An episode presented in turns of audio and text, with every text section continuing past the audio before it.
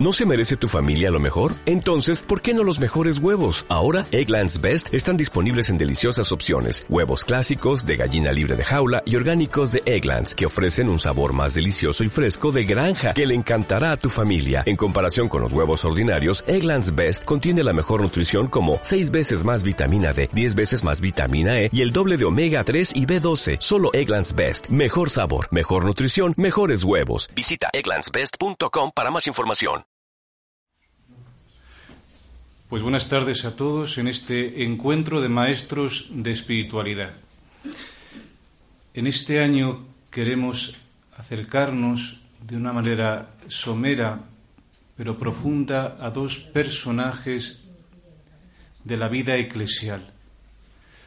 Uno de ellos, quizás más desconocido, pero que murió en nuestra tierra, en Valladolid, en un convento de Valladolid, Madre Ángeles Sorazu, concepcionista franciscana, una mujer de una gran experiencia de Dios, una mística de nuestro tiempo, con una profunda vida de comunión con la Santísima Trinidad. Acercarnos a estas figuras siempre con la atención y con el debido respeto desde la dimensión espiritual. Si algo se puede destacar de Madre Ángeles Sorazu, ahora Hermana Nuria, una gran especialista, nos va a adentrar más en su vida y sus escritos, es que fue una mujer enamorada del Señor. Y después de su conversión, toda una vida espiritual recorrió su existencia. El misterio trinitario estaba habitando en su alma. Los grandes pilares de Madre Ángeles Sorazu fueron sin duda la Eucaristía, el amor eucarístico, el amor al Sagrado Corazón de Jesús, el amor a la Santísima Trinidad y, por supuesto, el amor a la Santísima Virgen. Ella fue madre abadesa del monasterio y, después de una larga enfermedad, entregó su espíritu. Hablamos de una santa, aunque aún no está canonizada, pero para muchos la reconocemos ya su gran fama de santidad. Y mañana nos acercaremos a la gran figura de San Juan de la Cruz, doctor de la Iglesia, el gran místico, gran escritor espiritual de una profunda vida interior. Son figuras que nos hacen enardecer el corazón y deseos de entrar en mayor comunión con Dios. Los santos no son personas extrañas ni ajenas, sino muy próximas a nosotros. Cuando les invocamos, cuando reconocemos su paso, también sus debilidades, pero toda la fuerza interior para superarlas y el amor de Dios que les impulsa a caminar y seguir cada día adelante. Pues que en este encuentro podamos tener ese deseo de buscar desde la mística el encuentro personal con Dios. La mística es adentrarse en la intimidad de un Dios que tiene corazón y comunica sus gracias a cada uno de sus hijos. Que Santa María nos acompañe en estos dos días, ella que es guía y maestra en la vida espiritual. Le dejo, por tanto, con la hermana Nuria, hermana de nuestra comunidad de Valladolid, concepcionistas franciscanas, como decía antes, una gran especialista en Madre Ángeles Sorazu. Ha escrito amplios libros sobre su vida, sobre sus escritos, sobre su espiritualidad, y son las personas que más están apoyando en el proceso de la beatificación de Madre Ángeles Sorazu. Con todo lo que ha dicho don Julio, yo creo que es evidente que en un ratito no se puede explicar todo lo que supone la vida en la Madre Ángeles y todo lo que contiene su perfil. Entonces, simplemente me voy a limitar a describir un poquito lo que fue su vida, su biografía, y después, como el tema es maestra de espiritualidad, realmente es maestra y nos puede enseñar muchas cosas. Yo me voy a centrar en dos aspectos para que nos podamos llevar algo a casa. Madre Ángeles escribió bastante, escribió mucho. Y bueno, pues entre otras cosas escribió su autobiografía y ahí misma ella nos presenta ya lo que son los rasgos de su vida. Entonces, en la medida de lo posible, la voy a dejar hablar a ella, que lo va a hacer mejor que yo. Ella nos deja en el testimonio, nos empieza diciendo: nací en Zumaya, en Guipúzcoa, que es una localidad preciosa al lado del mar, el 22 de febrero de 1873. Y al día siguiente, el día 23, fui bautizada en la iglesia parroquial de San Pedro Apóstol, donde recibí más tarde el sacramento de la confirmación. Se conserva la pila bautismal en la que ella fue bautizada. Nosotras la consideramos, pues, una reliquia también para nosotras. Nos dice: pertenezco a una familia pobre, constituida en su mayor parte de pescadores. Nos da los nombres de sus padres, de sus abuelos, no los voy a leer aquí, pero ella da todo tipo de datos. Y dice: pocos días después de mi nacimiento, para sustraernos al peligro que amenazaba la villa con motivo de la guerra, mi padre nos llevó al establecimiento de baños de Cestona, donde estuvimos allí cerca de 2 años. Los años 3, 4 y 5 de mi infancia estuve en Zumaya, donde asistí a la escuela de párvulas de las Carmelitas de la Caridad. Las hermanas Carmelitas de la Caridad de Zumaya han tenido la gentileza de facilitarnos para el archivo, pues, fotografías de aquel colegio, de aquella época, y para nosotras también ha sido, bueno, pues un dato importante. Lo hubiéramos mostrado, pero bueno, se queda para otra ocasión. Siendo de 5 años, mis padres perdieron los pocos bienes que poseían, y para facilitar la compra y transporte del pescado que mi padre vendía en Tolosa, la familia se domicilió en San Sebastián, donde estuve hasta los 11 años, en compañía de mi madre y mis hermanos. Mi padre vivía en Tolosa y nos visitaba cada 3er o 4 día. Durante nuestra estancia en San Sebastián, visitó Dios nuestra familia con largas y penosas enfermedades. Por este motivo, y para distraernos de la pena que nos produjo el desenlace de 2 hermanitas que fallecieron por enfermedad producida incluso por el estado de pobreza en el que vivían, nos trasladamos a Tolosa, donde pasé el resto de mi vida seglar. En mi infancia y adolescencia padecí varias enfermedades de carácter grave y de larga convalecencia, y casi siempre vivía y padeciendo física y moralmente. Sabemos que después de los 11 años, cuando ella sale del colegio, ella empieza a trabajar como obrera en una fábrica de boinas, que era lo que había allí en Tolosa en aquel momento. Nos facilita el nombre de su familia, el nombre de sus hermanos. Y nos dice, al hablar de su familia es muy bonito leer esas páginas de su autobiografía, porque refleja una familia muy cristiana, un ambiente muy sano. Y yo creo que la familia entera es maestra de espiritualidad también para nuestros tiempos, ¿no? Es una referencia para lo que es una familia cristiana. Se percibe que la pobreza, la enfermedad y otras dificultades que tienen las viven en la confianza en Dios. Se respira, y en esas páginas, el amor que se tenían entre ellos, tanto a nivel humano como cristiano. Dice: fuimos 7 hermanos, servidora fui la 3ª, me llamaba Florencia. Nos queríamos mucho los hermanos y nos divertíamos juntos, dentro y fuera de casa. José Manuel, su hermano mayor, ingresó en la Orden Franciscana como aspirante, primero en Zarauz, perteneciendo después a la provincia de Santiago, en Galicia, y permanece por petición suya en los santos lugares en calidad de hermano lego. Venía cada 10 años y siempre visitaba a su hermana. Yo cuando leo esto me sonrío, porque siempre visitaba a su hermana, pero venía cada 10 años. O sea, quiere decir que en su vida la visitó 2 o 3 o 4 veces. Tampoco es que sea siempre, ese siempre es entre comillas. En el monasterio, en nuestra casa, conservamos una imagen de la Virgen Niña, que fue adquirida por la Madre Ángeles cuando ella era abadesa, y que se bendijo en Tierra Santa por mediación de su hermano. Es una imagen muy bonita de la Virgen, que bueno, pues la conservamos también con especial afecto en casa. Ya cuando es pequeña, ya en su infancia, encontramos algunos brotes ya de esta predilección que Dios tiene hacia ella, porque se ve adornada de gracias sobrenaturales, algo así como, por ejemplo, la conciencia que tiene, ella dice, a los 3 años. Nos llena de admiración, ¿no? Porque a los 3 años, ¿qué puede percibir una niña? Pero dice que ella tuvo entonces un claro conocimiento de lo que es el pecado. Y ya exteriormente, pues es una persona, dice ella, que le gustaba retirarse, permanecer en silencio y que era muy recta en el obrar. a esa edad, bueno, pues no deja de ser asombroso. A los 6 años nos dice que tuvo una experiencia muy intensa de la grandeza y la bondad de Dios, descubrió el amor de Dios. Y a los 9 años hizo un propósito firme de ser santa, pero como aquello le parecía que era muy grande para ella, claro, tenía 9 años, decidió que sí que iba a ser santa, pero cuando fuera mayor de edad.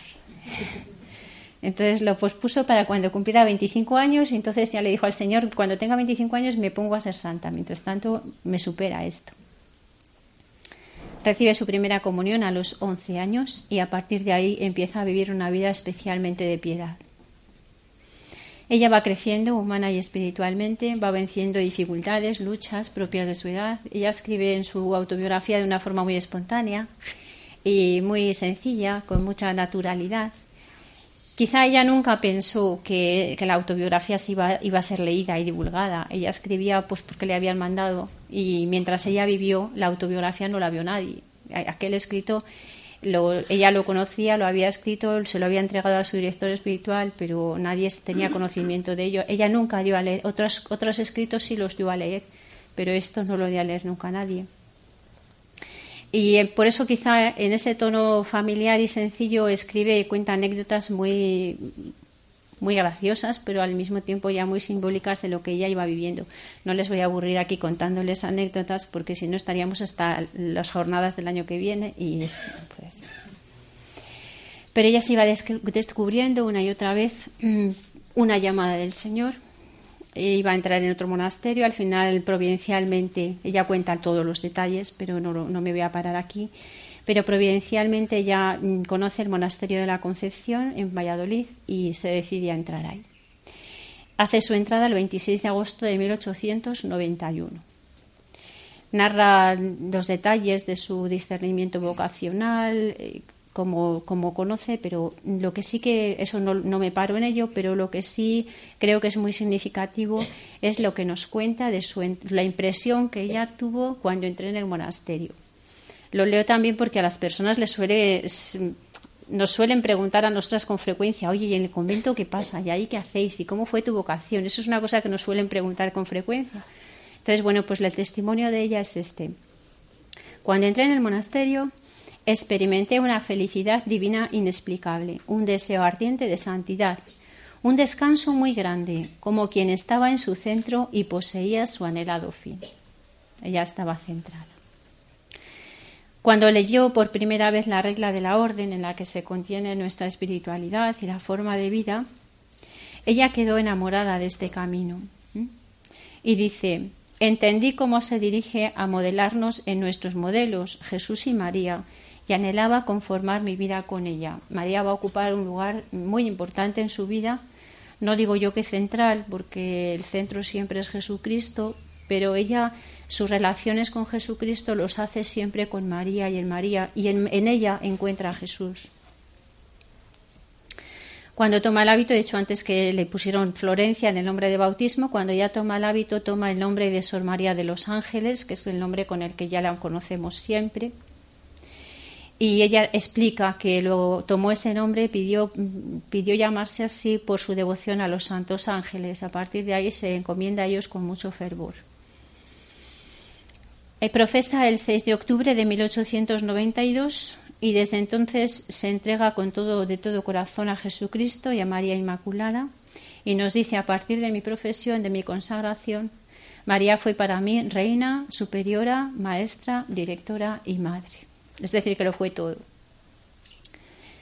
Una actitud que se deriva de este María Madre y María Reina es que dice, a partir del día que hice mi consagración, conté con la Santísima Virgen para todo.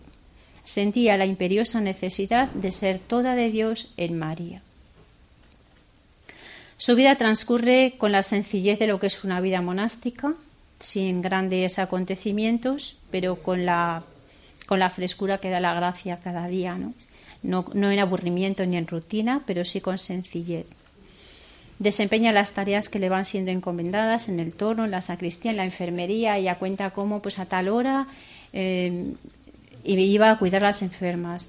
En tal momento yo me dedicaba, pues en el torno, con la hermana tornera, yo me comportaba así, ella va contando cómo lo vivía, y ahí se ven los detalles de la elegancia con la que ella ya quería vivir. Como que nos enseña que hay muchas maneras de hacer la misma cosa, y que una cosa se puede hacer desde diferentes niveles y motivaciones. Ella siempre vive con mucha generosidad y con mucha fidelidad. Aparentemente en el exterior pues es una monja más, pero interiormente ella va creciendo, se alimenta del catecismo y se alimenta de de los escritos de otra religiosa nuestra, que es la Madre María de Jesús de Ágreda, y que tenía especialmente la Mística Ciudad de Dios. Ella la lee mucho y ahí aprende, se va alimentando para integrar y asimilar cada vez más la espiritualidad mariana. Resalto lo del catecismo también porque ella tenía una profunda adhesión a la doctrina de la Iglesia, al credo, y muchas veces he pensado, esto ya es un comentario mío, pero creo que muchas veces he pensado que en aquel momento pues no era tan fácil como ahora para nosotros acceder a los documentos del magisterio, ¿no? Ahora pues el Papa nos regala una carta o una encíclica y el mismo día que se publica la tenemos en Internet y nos la podemos descargar y la disfrutamos. Pero en aquel momento pues no había Internet, no había todas estas facilidades y ella no tenía esta posibilidad, pero pienso que con las actitudes que ella refleja y con la sed que ella tiene y con lo que disfruta ella del catecismo y de todo lo que va recibiendo de la Iglesia, creo que es un estímulo también, un ejemplo para nosotros a la hora de acoger lo que la Iglesia nos regala en cuanto a documentos y en cuanto a enseñanza. Nos cuenta cómo va viviendo, va creciendo en la oración y en la vida de sacrificio y de penitencia. Y nos cuenta, vive mucho al ritmo de la liturgia, del tiempo litúrgico, que ahora se nos insiste tanto, pero que ya lo había descubierto. Y nos va contando en su escrito autobiográfico cómo vivía cada tiempo litúrgico, cómo vivía el Adviento, cómo vivía la Navidad, cómo animaba a sus hermanas de comunidad a vivir cada uno de esos tiempos. Las incluso celebraciones que preparaba, cómo termina. Ella vivió el tránsito del siglo XIX al siglo XX. Cuenta cómo animó a sus hermanas a vivir esa noche, de pasar de un siglo a otro. Ella es una enamorada de Jesús y nos dice la meditación, la contemplación de la pasión va a ser muy determinante en ella, la va a acompañar toda la vida, lo descubre en el momento que vives lo que ella llama mi primera conversión, un momento de mayor acercamiento a Dios. Ahí descubre la pasión de Jesús y la va a acompañar este misterio durante toda la vida y lo va a vivir de una manera creciente hasta el punto de que al final de su vida, ella describe, cuando escribe en sus obras, cómo se vive, cómo la persona cuando va identificándose más con Cristo, se va uniendo más y más y más a Él, a su misterio, al final ya una vez consumado incluso el matrimonio espiritual, la persona reproduce en su vida el misterio de la pasión de Jesús. Y ella, cuando narra cómo muere una persona identificada con Cristo, viviendo el misterio de Cristo, sin ella saberlo está describiendo lo que después será su muerte. Ella, leyendo aquellas páginas, y sabiendo ya cómo fue el desenlace, pues es que es exactamente lo que ella vivió. Ella ya lo iba escribiendo antes.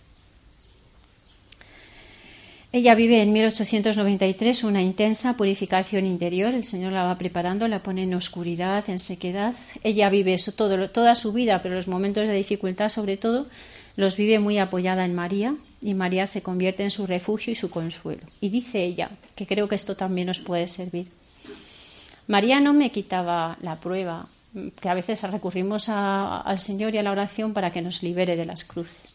Y dice ella, a mí María no me sacaba de la oscuridad, que va, me metía más adentro. Pero lo que hacía María era ayudarme a aprovechar más esa situación de purificación en la que Dios me ponía. Y dice ella, cuando contamos con María, padecemos menos y aprovechamos más.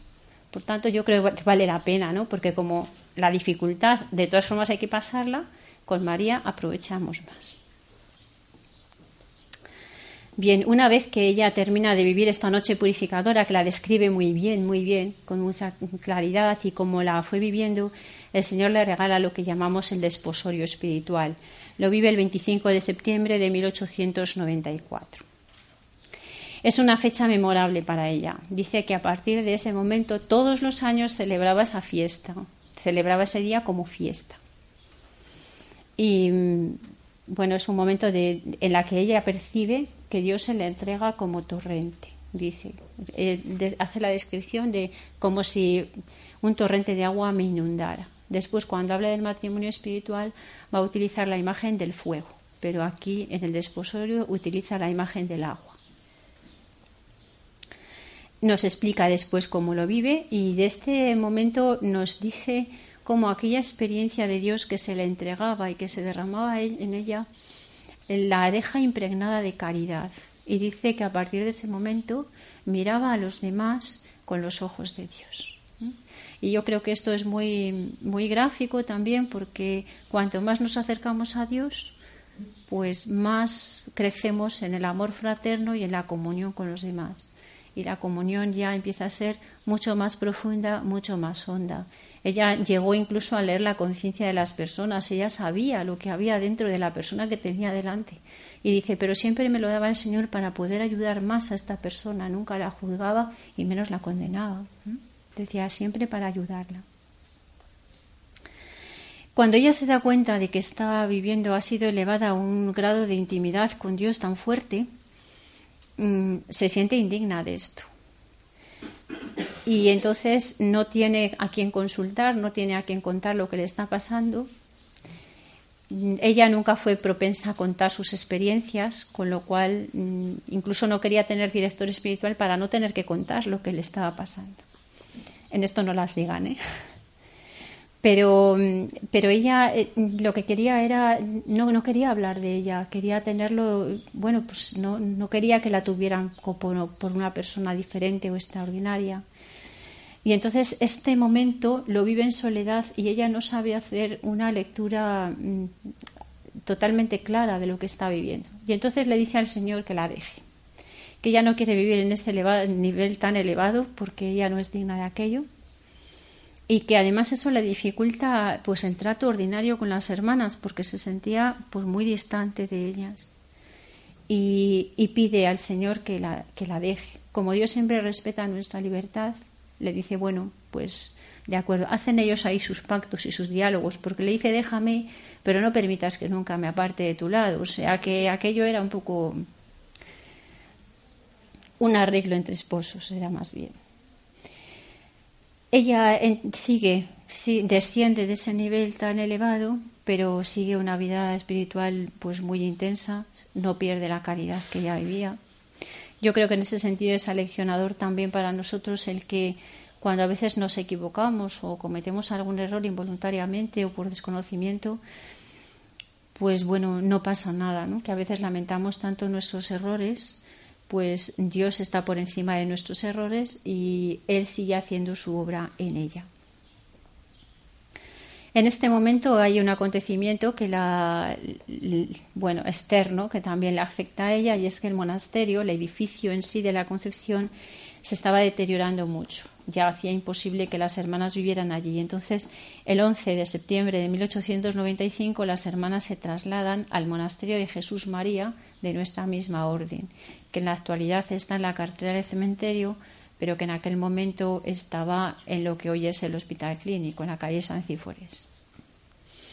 Cuando llega allí, nos dice, las primeras impresiones que recibí cuando penetré en aquel bendito claustro fueron gratísimas, por el gran amor y entusiasmo que las hermanas sentían por nuestra Madre Purísima, pues mi mayor felicidad consistía en que la Virgen fuese amada y honrada cual se merece.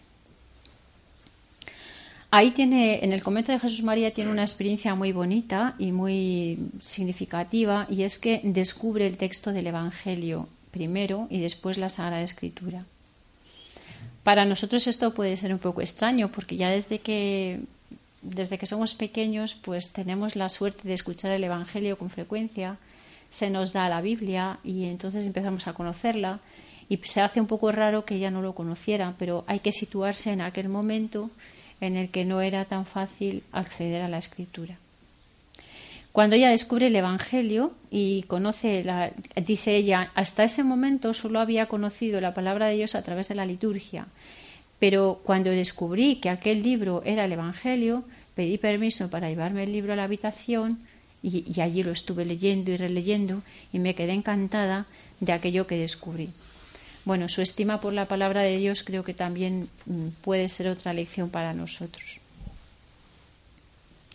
Ella después tiene en sus escritos, tiene varios comentarios a pasajes bíblicos que son muy interesantes, incluso comenta el Apocalipsis, que parece que es un poquito más difícil de entrar ahí, ¿no? El Apocalipsis y el Cantar de los Cantares los comenta mucho, y después su evangelio preferido, al que más se remite ella, es el Evangelio de San Juan, sobre todo la última parte. Bien, nos va contando cómo vive la liturgia, cómo se prepara, esto ya lo he dicho antes, no voy a repetir. Pero, bueno, si les comento, allí ella va contando cómo ha vivido en Jesús María también, cómo va celebrando, tiene una especial devoción al nombre de Jesús.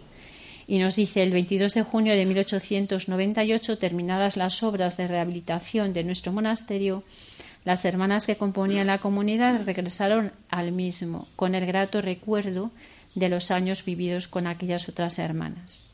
Dice, el amor que sentía por ellas me hacía desear su compañía. Jamás olvidaré los beneficios que nos dispensaron nuestras hermanas de Jesús María mientras estuvimos a su lado. Regresan al monasterio de la Concepción. El 21 de febrero de 1904 es elegida abadesa. Nos cuenta también hay unas ciertas vicisitudes. Y bueno, pues que no voy a detallar ahora, pero un detalle bonito es que ella decide que acepta ser abadesa con una condición, y es que la abadesa de la casa va a ser la Virgen María. Entonces convoca otra vez capítulo electivo para que las monjas voten a la Virgen como abadesa. El acta de este capítulo electivo está en el monasterio nuestro, y desde entonces tenemos la imagen de la Inmaculada en el sitio de la abadesa, en el coro alto, y le llamamos la prelada. Y vamos a pedirle los permisos pertinentes a ella y vamos allí a contarle nuestras cosas. Bien, en el archivo de la Concepción se conservan muchos testimonios de su tiempo de abadesa, cómo se interesaba por las hermanas, la delicadeza que tenía en cuidar, por un lado, del aspecto humano y del aspecto material del monasterio, y también por cuidar la vida espiritual de las hermanas. Les daba retiros, y a mí me gusta particularmente encontrarme pues pequeños billetitos, pequeños papeles en los que ella transmitía, daba a las hermanas en algunos momentos de silencio. Antes de Chile, bueno, ahora cuando hay que decir algo necesario pues lo decimos, pero en aquella época el silencio se entendía de otra forma más rigurosa, no se podía hablar a ciertas horas, pero cuando ella veía una necesidad en una hermana, no rompía el silencio, pero le escribía una notita y se la pasaba, ¿no? Y en esos billetitos, que son una preciosidad, además se ve cómo aprovecha cualquier papel, está escrito en lo que tenía, en lo que encontraba. Y en esas notitas, pues le dice, por ejemplo, mira, veo a esta hermana un poco triste, mira, dile, le dice a la vicaria, dile a la hermana tal que pase por la huerta, que duerma bien y que esté muy contenta porque Dios y la Virgen la quieren mucho. Díselo de mi parte. Entonces se ve un poco como el alto nivel espiritual que tenía, pero a la vez la dimensión humana y la fraternidad tan intensa que vivía. En julio de 1907 comienza otra purificación interior más intensa incluso que la que ha vivido antes, y que la prepara para lo que llamamos el matrimonio espiritual. Ella cuenta como que lo recibe el día 10 de junio de 1911. Y nos dice, cuenta detalles en una carta que escribe a su director, para entonces ya sí que lo tiene, cuenta cómo ha vivido aquello. Ella recibe la donación, las tres personas divinas se la entregan, pero lo hacen por mediación de María. Cuando ella ve que se le quieren entregar, le pide a la Virgen que la prepare y que ella misma, que sea María, igual que María nos dio a Jesús, que sea María la que le dé el recibir a las tres personas divinas en ella. Ya he dicho antes que la experiencia que ella describe, por utilizar alguna imagen, porque realmente son experiencias indescriptibles, pero la imagen que ella utiliza es la del fuego. Sentía un fuego que me quemaba por dentro. En la Navidad de 1920, ella hace unos ejercicios espirituales de 40 días con intención de prepararse ya para el cielo. El 21 de marzo de 1921, ella confía a una de sus religiosas más íntimas que ya presiente muy cercana a la muerte. Entiendo el estremecimiento que le causaría a la hermana recibir esta confidencia, puesto que la querían enormemente. Y el 28 de agosto de 1921 expira, tras haber compartido los padecimientos de Cristo. Ya he dicho antes que ella describe cómo muere la persona que está muy unida a Dios, participando hasta el extremo de la pasión de Jesús y cómo ella lo realizó en sí misma. Conservamos sus restos en nuestro monasterio y, bueno, pues ahí están en la capilla, se pueden acercar también otras personas a ello, para lo consideramos, por supuesto, hasta que la Iglesia defina públicamente su santidad, pero los restos están ahí. Les he dicho antes que tenemos bastantes escritos de ella. Algunos se han publicado, están accesibles a todos los que quieran leerlo. Por ejemplo, la autobiografía, La vida espiritual, que en este momento está agotada, pero que es el tratado que ella escribe de espiritualidad, el más importante y el más denso doctrinalmente. Se han publicado opúsculos marianos y se han publicado las cartas que ella se cruzó con su director espiritual. También hay otras cartas que están publicadas a otras personas. Y además hay varios escritos inéditos y hay dibujos en los que ella expresaba toda la riqueza que estaba viviendo dentro. Ella no era una artista, pero necesita volcar lo que tiene ahí y entonces dibuja. Estos dibujos después han sido las copias, se han hecho copias y se han mejorado o se han retocado por otros pintores, y realmente cada uno de los dibujos, ella algunos de ellos los explica, y son dibujos pues llenos de contenido teológico y doctrinal. A partir de sus escritos podemos encontrar muchas enseñanzas. Una de ellas, por ejemplo, pues nos remite mucho a Dios Padre, a la experiencia de la filiación divina. Ella nos refleja un Dios que ama infinitamente. Ella personalmente se siente amada, pero que también ama infinitamente a la humanidad. Ella dice, hubo un momento en el que, bueno, en sus experiencias espirituales, dice, sentí claramente, oí dentro de mí claramente que Dios me decía, hija mía. No sé cómo se lo diría al Señor y cómo ella lo percibió, pero dice que se volvía loca de alegría de experimentar la filiación divina. Madre Ángeles fue una gran enamorada de la verdad. Ella, todo su afán era vivir en la verdad, transparentar la verdad, no engañar jamás a nadie. Ella vivía como muy, entendía el pecado como oscuridad y ella quería vivir como hija de la luz. Yo creo que, bueno, es muy significativo este detalle a lo largo de toda su vida y creo que nos puede ayudar también. Otro detalle importante es la radicalidad con la que ella vivía. Ella, cuando entendía que Jesús quería algo de ella, no se lo pensaba dos veces, ella se lanzaba. Y yo creo que también a veces pues no avanzamos lo suficiente porque nos estamos unos cuantos días pensándonos a veces cosas que, bueno, que simplemente es cuestión de entrega, ¿no? Y de generosidad. Yo creo que en este sentido ya nos invita a arriesgarlo todo, a vivir, como decía Santa Teresa, con determinada determinación. Pues ella con su testimonio nos lo viene a decir también. Es una mujer, como nos ha dicho don Julio, pues enamorada de Jesucristo, enamorada hasta el extremo. Ella dice que estaba en Jesusara. Cuando quiere expresar que crecía ese amor en ella hacia Jesús, pues dice así, en ese momento sentí, vivía en un enjesusamiento. Y bueno, pues ella inventa a veces términos para poder explicarse. En este enjesusamiento que ella tiene, pues percibe a Jesús como Salvador, como buen pastor. Tiene páginas preciosas en las que habla de Jesús buen pastor. Ella es una enamorada de la encarnación. Cuando ella comprende lo que significa que Dios haya querido, el Padre nos haya regalado al Hijo y que el Hijo haya querido tomar nuestra naturaleza humana, ella queda tan impresionada que dice, escribí en las paredes de mi celda, supongo que lo harían papeles, pero puse en las paredes de mi celda, el verbo se hizo carne y habitó entre nosotros. dice, vivía repitiendo esta frase una y otra vez y agradeciendo el misterio de la encarnación.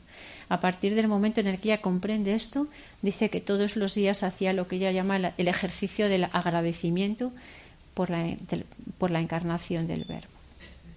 Contempla a Cristo Rey, a Cristo Mediador, y ya he dicho antes que muy especialmente la pasión de Jesús fue muy significativa para ella.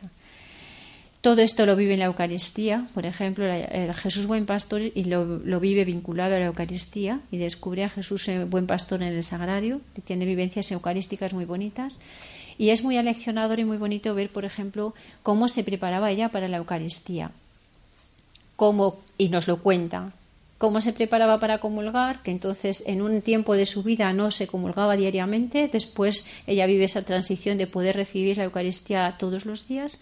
Cuenta ella cómo se preparaba para comulgar, cómo comulgaba y cómo daba gracias después. Y dice, y el día que podía comulgar era para mí un día de gran fiesta.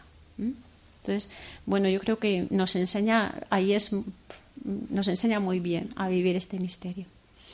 Y ella es especialmente también devota del Espíritu Santo, habla mucho del Espíritu Santo porque dice, Él es el que realizó la encarnación en las entrañas de María, gracias a Él tenemos a Jesucristo.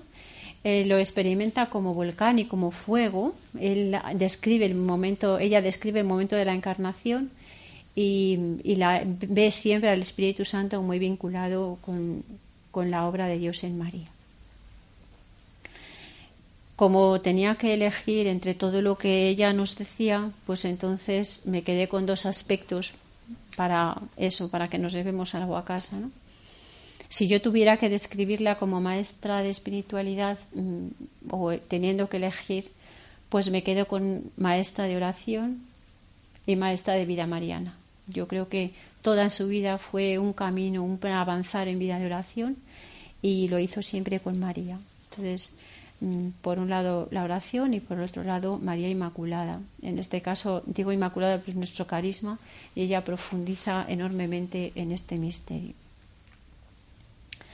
Madre Ángeles no escribe propiamente un tratado sobre la oración, pero escribe su autobiografía, que ella le titula Mi historia. Y en su autobiografía, pues lo que hace más bien es describir su historia espiritual y su historia de oración, cómo ella se va relacionando con Jesús en cada una de las etapas de su vida. La biografía exterior se hubiera podido contar, pues como he hecho yo, en una página, pero ella nos presenta un libro de 400 páginas para contarnos su historia, porque lo que está contando es la historia de Dios en ella. Su itinerario orante arranca a partir de lo que ella llama mi conversión. Entonces, en ese momento tiene 16 años, regresa de una fiesta, y se ve que regresaba un poquito más tarde de lo debido. Desde luego no creo que fuera tan tarde como vuelven hoy los jóvenes, pero parece que se pasó un poquito. Y entonces su madre le hizo cierta recomendación. Y dice ella que esa amonestación le hizo pensar mucho. Dice, me retiré a mi habitación a reflexionar las palabras de mi madre. Y aquello me hizo tanto impacto, dice, que sentí un vivísimo anhelo de consagrarme a Dios. Y a partir de ahí su vida cambió. Yo, como no soy madre de familia, no sé cómo tienen que educar a sus hijos y no me voy a atrever a decirlo. Pero bueno, creo que es un dato significativo la preocupación de esta madre por su hija. Ella rompe en aquel momento, aquello le debió de impactar tanto, que rompe con sus compromisos mundanales, dice ella, utilizo esta expresión porque la usa ella, si no quizá no lo haría, y dice una confesión general, dice ella, mi conversión fue obra del corazón de Jesús. A partir de ahí empieza a vivir una vida de mayor intimidad y hace experiencia de la misericordia de Dios. Y nos dice cómo, nos da un horario de cómo a partir de ahí empieza a organizarse ya la vida. Dedica amplios espacios de la jornada a la oración y durante el trabajo, en el tiempo que no puede dedicarse a orar, dice, yo hacía el ejercicio de la divina presencia o de la presencia de Dios. Hago un paréntesis y les recuerdo que en este momento ella todavía no era monja. Ella era una chica de 16 años. Por tanto, esto que hacía ella, la vida de oración, pues nos puede servir a todos los que estamos aquí. Es una etapa en la que rebosa felicidad, dice ella. Quería que nuestro Señor, dice, gozaba yo tanto, que entonces practicaba la oración de intercesión. Lo que yo vivía me hacía pensar en los demás. Y dice, quería que Dios nuestro Señor atrajese a todos a su santo amor, como lo había hecho conmigo, porque quería compartir mi felicidad. La experiencia que ella nos da es una experiencia de felicidad y de dicha. Otro detalle bonito es la sencillez con la que ella oraba. Para poder explicar, dice, me retiraba y oraba un rato a mi manera. Este a mi manera, pues me parece muy significativo, ¿no? Como en esa sencillez de quien no está preparando discursos, sino que deja hablar el corazón. Comienza a partir de ese momento un trato más íntimo con la Virgen María. Y si es posible, ahora no me paro y luego ya les digo dos o tres cositas y ya está. Ella va pasando progresivamente de la oración vocal, de la oración devocional a la meditación. Va a pasar un poquito más tarde de la simple meditación a la comunicación continua con Dios. Va a vivir sus momentos de dificultades, de tentaciones, de pruebas, de progresos y de retrocesos, como vivimos todos nosotros. Y dice, hay momentos en los que todo era confusión, incertidumbre, temores, angustias, que fueron incluso elevándose a un grado cada vez más intenso. Y dice, y crecían a causa de mi timidez a la hora de manifestar al confesor tales luchas. Lo pasa mal también. Pero lo importante es que persevera y que supera todas las dificultades, incluso la de poder sincerarse con el confesor. Ella llega a abrirse del todo. A forma de así de pincelada o de decálogo, lo que ya nos viene a decir es que la oración es don de Dios, que donde Dios toma la iniciativa, dice ella, le agradecía a Dios de todo corazón que me permitiese orar. Creo que en ese sentido, pues también es muy significativo porque a veces nos parece que la oración es una obligación y que vamos allá a aburrirnos. Y ella, sin embargo, lo vive como un don y como un regalo y agradece el poder orar. La oración para ella es una fuente grande de felicidad. Dice, no puedo expresar lo que gozaba mi alma en el trato con Jesús. Es el encuentro de dos búsquedas. Dios que la busca a ella y ella que busca a Dios también por ambas partes con una sed insaciable. Se ve como Dios la busca, la llama, la persigue, como nos hace a nosotros. Y ella responde también buscando a Dios. Cuando hay ese encuentro, se produce la oración. La oración es también alianza de amor. A partir de ahí, según ella va creciendo y va entrando en más intimidad con el Señor, dice, me dijo Dios que Él es mi padre, mi madre, mi esposo, el ser más íntimo, familiar y amante de mi alma, con una relación de intimidad mucho más profunda incluso que las relaciones que se pueden establecer entre nosotros. La oración es también escuela de conocimiento de Dios. Dice, Dios será mi consejero y mi guía, mi padre, mi madre, mi providencia, mi protección. Dios será mi todo. Y a partir de ahí, en Dios, descubre ella su propia identidad. Es decir, que si Dios es padre, evidentemente ella tiene que ser hija. Si Dios es esposo, ella es esposa. Es decir, que encontramos nuestra identidad en el ser de Dios. En Él descubrimos lo que auténticamente somos. Si Dios dice, yo me descubría hija cariñosa, amante y fiel esposa, madre en unión de María Santísima, singularmente amada y predilecta. La oración se convierte, por tanto, en una necesidad vital. Dice, yo no podía vivir sin esta constante comunicación a mi alma. O sea, era como el aire que respiramos. Si nos falta el aire, ¿verdad? Poquitos minutos aguantamos sin respirar, yo no sé cuántos, pero poco. Pues ella igual, cuando le falta la comunicación con Dios, es el aire que ella respira y no podía vivir. La oración se convierte también en un diálogo confiado. La vive en docilidad al Espíritu Santo. Ella habla de cómo, mira, esto lo hice, actué impulsada por el espíritu de oración que me trabajaba por el Espíritu. vive en comunión eclesial continuamente, ora por la Iglesia, la oración de intercesión es muy intensa en ella, y vive la oración también como expresión de gratitud. Ella da gracias a Dios por los sacramentos, por el misterio de la Encarnación, ya dicho antes, por la pasión de Jesús, por las obras que realiza en María. Ella, su corazón se deshace en agradecer. Bueno, me paso algunos detalles porque no quiero abusar de su bondad para nada.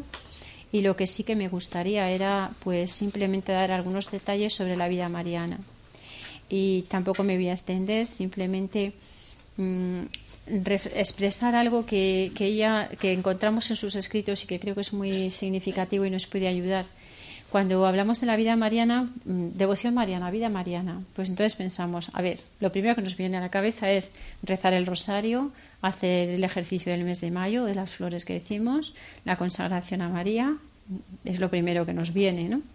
Y yo no digo que no haya que hacerlo, es bueno y es necesario, pero lo que ella nos insiste mucho es en cómo María nos busca también. No solo Dios nos busca, es que María nos busca y es nuestra madre y se interesa por nosotros que somos sus hijos. Dice, ella tiene un escrito muy bonito en el que lo escribe en forma de diálogo. Y entonces María habla y el alma le contesta, la persona le contesta. Y es bonito ver en los labios de María cómo oímos, escuchamos esta sed que tenía Dios de María de nosotros. Le dice que quiere establecer una relación personal con cada uno de sus hijos, que nos busca María para descubrirnos los tesoros que Dios nos tiene preparados, que si nos acercamos a ella, ella quiere regalarnos las gracias que Dios nos ha preparado. Y dice, me encontraréis a cualquier hora que me busquéis, con mis brazos abiertos para estrecharos sobre mi corazón. María es nombrada como madre cariñosísima. De ahí así se deriva la vida de consagración y una consagración entendida no solo como oración vocal, sino como entrega de la vida. Ella le dice... Dice que la vida mariana es inspirarse para todo en la Virgen María, conformar nuestra conducta y nuestras actitudes con la vida de María. Y dice, concebí un plan de vida que observé con toda fidelidad, una consagración y abandono a la Virgen, con la Virgen a Jesús y con Jesús a Dios, todo a cuyo servicio puse mi felicidad. Entonces ella se entrega a María incondicionalmente, le dice, te doy mis ojos... Tiene varios escritos de consagración, son todos muy bonitos, varias consagraciones. Una de ellas, la más extensa, le va diciendo, te doy mis ojos para que cuando yo mire seas tú la que mira, te doy mis labios para que a partir de aquí toda mi vida sea hablar solamente lo que a ti te agrada, te doy mis oídos para pararme a escuchar solamente lo que tú quieras que yo escuche. Y después de hacerle todos mis pasos, todo, y mi corazón, mi entendimiento, y le dice, ahora tú, María, ahora que yo soy tuya, ahora tú, María, dame tus ojos, dame tus labios, dame tú, para que yo mire contigo, para que seas tú. Y le dice, aplica el versículo de San Pablo, cuando dice, ya no vivo yo, es Cristo que vive en mí, ella dice, poséeme de tal forma, María, que se pueda decir, ya no vivo yo, es María quien vive en mí. Cuando he tenido la oportunidad de compartir la vivencia de la Madre Ángeles en ocasiones como estas, a mí me ha gustado siempre terminar con una oración de ella, porque si es maestra de oración y de vida espiritual, pues me ha parecido siempre terminar así, y esta vez también lo voy a hacer, puesto que hemos hablado de la oración y hemos hablado de la vida mariana, pues les ofrezco el poder renovar esa entrega a María que ella hace. Lo que les voy a leer ahora es simplemente un pequeñito extracto de una larga consagración. Lo he incluido en estos trípticos que pueden llevarse y aquí la tienen. Entonces, bueno, pues yo voy a terminar con esta oración a María y si quieren, pues pueden unirse interiormente a las palabras de Madre Ángeles. Madre mía, desde lo íntimo de mi alma, te consagro todas mis obras y padecimientos, palabras, pensamientos, afectos y aspiraciones y todo mi ser. Recíbeme en tu corazón, abrazado de amor a Jesucristo, a quien te ruego me presentes, suplicándole que me reciba en unión tuya y por tu amor. Dile que en tu corazón le espero, donde me he establecido para siempre, que cuanto antes venga a recogerme, porque ansío fundirme en él juntamente contigo. Y mientras llega este momento feliz, me abrazo a ti, María, para contemplarle y amarle con tu inteligencia y tu corazón. Dame parte en tus pensamientos, afectos y plegarias. Reténme en el santuario de tu corazón, adherida a tu Hijo y en Jesucristo a Dios, en la vida y en la muerte, en el tiempo y en la eternidad. Amén.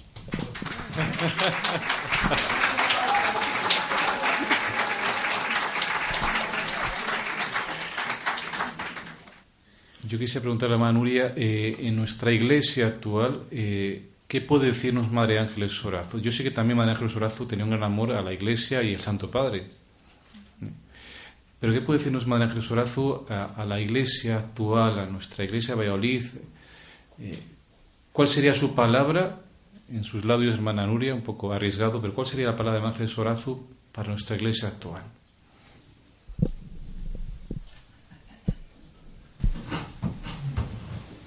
Bueno, yo creo que toda su vida nos habla de la adhesión a la Iglesia, de la fidelidad a la doctrina de la Iglesia. Ella rezaba diariamente el credo, pero no solamente con los labios, lo rezaba con el corazón para adherirse del todo a la recta y sana doctrina. Ella además vive con mucha fuerza la oración de intercesión. Yo creo que la comunión de unos con otros sería... Bueno, ya nos lo dice Jesús en el Evangelio, ¿no? Que todos sean uno. Entonces, ella vive una comunión muy fuerte con todos y cada uno. Vive una comunión muy fuerte también con las necesidades de la humanidad. Y lo que sobre todo transmite es el dolor de Dios cuando nos olvidamos del amor que nos tiene. Y también dentro de la Iglesia nos puede pasar, ¿no? Ella experimenta en esas confidencias que Dios tiene con ella.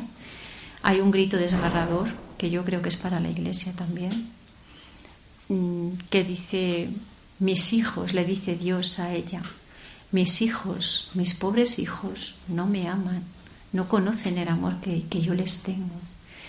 Y a mí me causa pena ver que incluso dentro de la Iglesia algunas...